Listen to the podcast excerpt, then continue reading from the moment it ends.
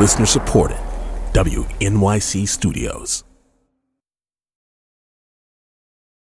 Check one, check two. Oh, wait, you're listening. Okay. All right. Okay. All right. You're listening Listening to Radio Lab. Lab. For kids. Radio Lab. From WNYC. See? Yep. Hey, I'm Jad Abumrad. I'm Robert Krulwich. This is Radio Lab. the podcast, and um, here's what I want to do today. You know, we just did the hour-long show about the Galapagos, Yeah. and in the middle of that show, we hit on this idea that there are so many of us on the planet now doing so many different things which affect the air and the water that the creatures on the planet um, can no longer really be uninfluenced by our presence. They can't be truly wild. And that made me wonder well, if you want to give the other creatures on Earth a little more room to be wild and independent, then what do we have to give up? In fact, how much are we willing to give up to make that happen? Uh, I don't know. These are these are tough questions. um, I mean, you know, I'm not good at the answer part, right? Just uh, you read. So book. this is Jon Mooallem. Uh, I'm Jon Mooallem. I wrote a book called Wild Ones, and I'm a writer with the New York Times Magazine. and being a writer, he, he told me a story. Now, this is a story which sheds some light on this question, but I think you'd have to say it's a difficult light. So um, there was a, a family of whooping cranes that had been part of this story uh, revolves around a very, very- project to create a wild flock of whooping cranes. one of the most spectacular birds in the world. It's five foot tall. It's pitch white, you know, with black wingtips. Got a seven foot wingspan. Beautiful flyer. This is Joe Duff. I'm the uh, co-founder of Operation Migration, the current CEO. Now we've done a story on Operation Migration before on Radio Lab, but here's the here's the gist. At one point, the whooping crane population in North America was down to like 15 birds, just one flock. So Joe and a bunch of other folks decided to to see if they could start a new flock of cranes.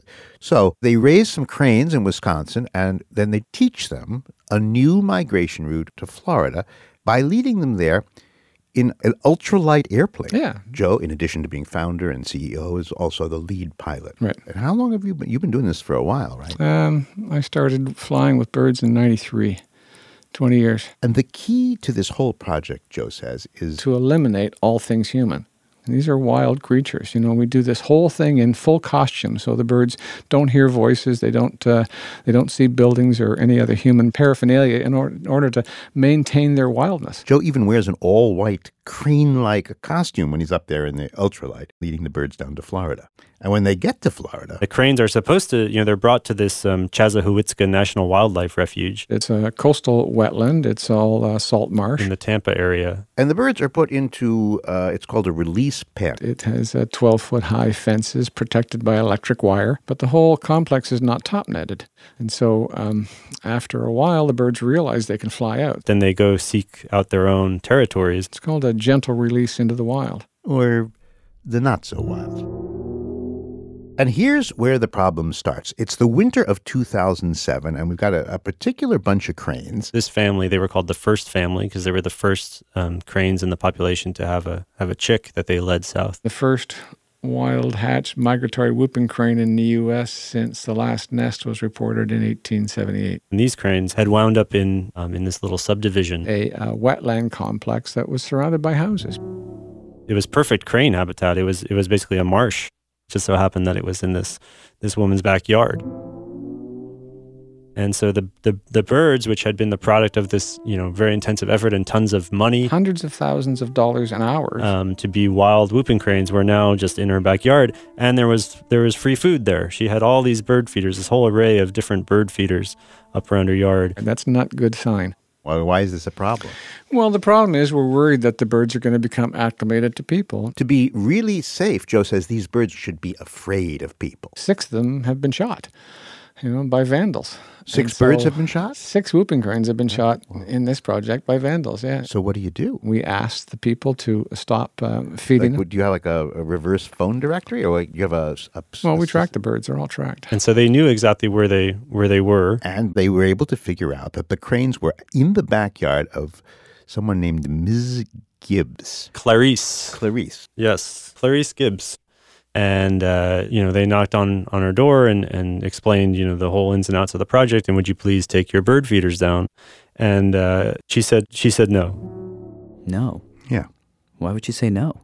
Well, Jon talked to the people who went to see her, and you know they didn't say crazy but you got the sense that there was this you know crazy old bird lady who lived in this house who, who would not take her feeders down they told Jon that she they thought she was acting kind of erratic, and uh, and that things just kept getting worse and worse. and they had actually gone and, and put a plastic fence around one of her feeders at one point she they had thought she had given permission but she had no memory of that so it, it got it got bitter pretty fast And so Jon decided, I'm going to go talk to this woman. Yeah, so I I was sort of girding myself for a you know crazy old bird lady who lived in this house, but I but I went to go see her, and uh, you know it was it was a how do I even talk about it? I mean, it was a really emotional day for me. Um, we sat at her at her dining room table, and she was having a lot of trouble remembering the exact chronology of what had happened when. Um, she uh, you know she said, "Excuse me, I, I'm just it's hard for me to kind of piece things together around that around that time." And uh, and basically, the story emerged. At that time, uh, oh gosh, if I could When we heard that story, we decided we needed to talk to Clarice ourselves. So we called her up out of kind of the blue and asked her if we could record the conversation. Record, we would love to do it.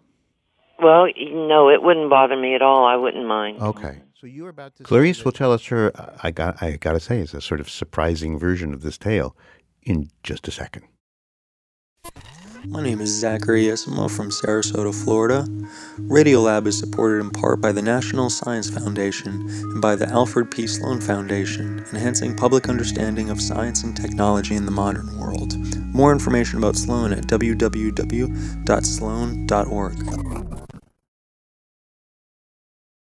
We're back and we we've just called up Clarice Gibbs. No, it wouldn't bother me at all. I wouldn't mind. Okay. So you're about to say that you're you're first of all the description you, how many bird feeders did you have in the backyard would you say roughly? Um, at that time, uh, I think I had two or three in um, an oak tree that's here in our backyard, and where we live is um, it's just you know it's a peaceful area, and birds like things like that. They don't like to be around, around a lot of congestion and stuff, and uh, we enjoy them. Well, I say we. Um, when my husband was alive, we you know we both enjoyed the birds and feed every This is where the story flipped for me because when those conservationists were knocking at Clarice's door, her husband of more than 50 years He, he had Alzheimer's, um, and they were sort of hunkered down at their house, waiting for his for his life to end. Yeah, this was this was before uh you know the Alzheimer's took him really bad, And what they were doing was spending a lot of time on their back porch,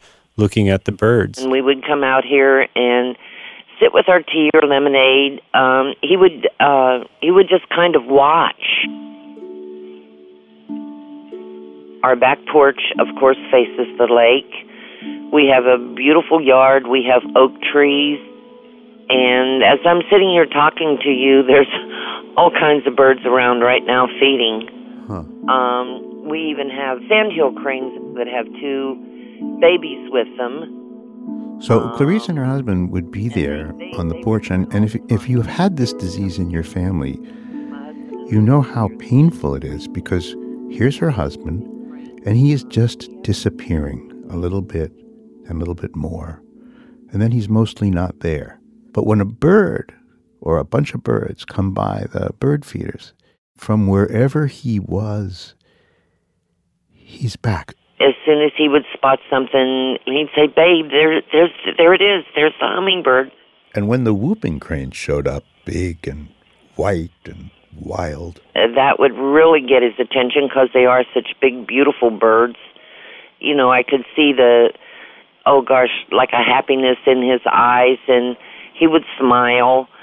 Oh, to me, it was like you know he he came back to me for a little bit when when he would see things like this. It would just it would make him so happy, and it would make me happy too to see how it affected him.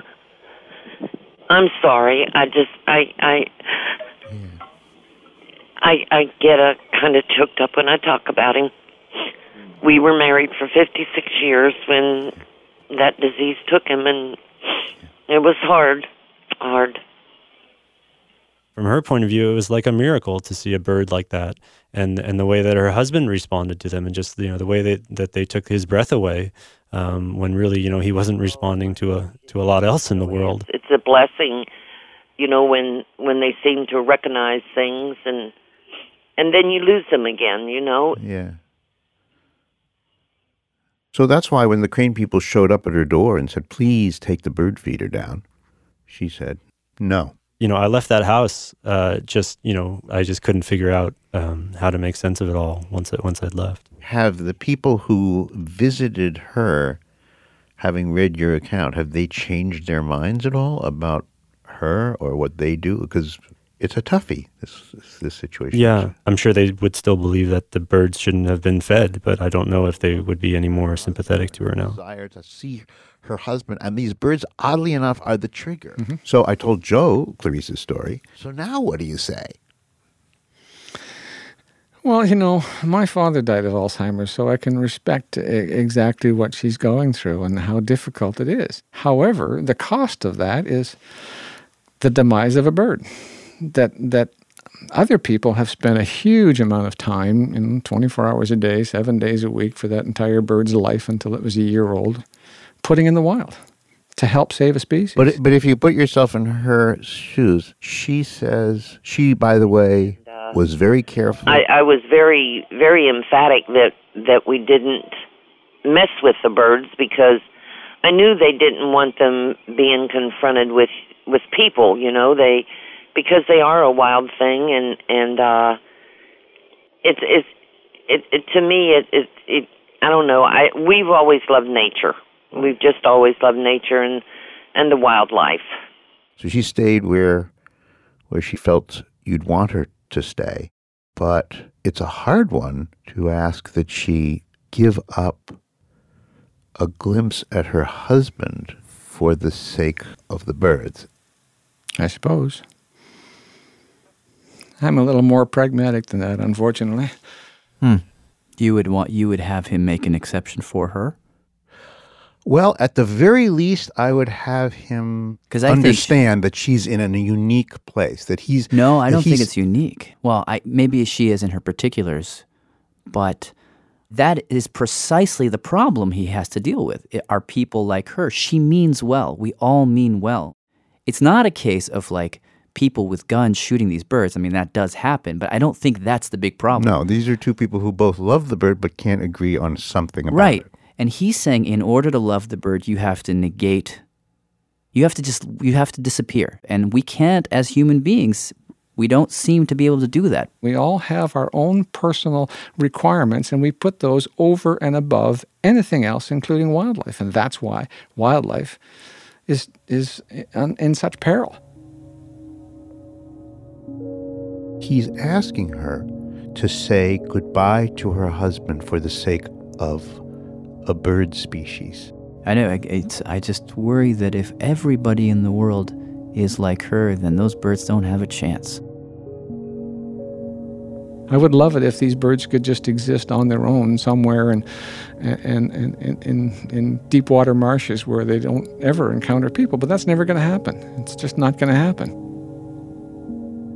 And that's the struggle. It's never going to go away. You know, no matter what, no matter what happens with any of these species conservation projects, we're not going to strike some balance where we never have to think about the power that we're exerting in the world. This give and take, that's that's what it is. That's the end game. It's it's that forever.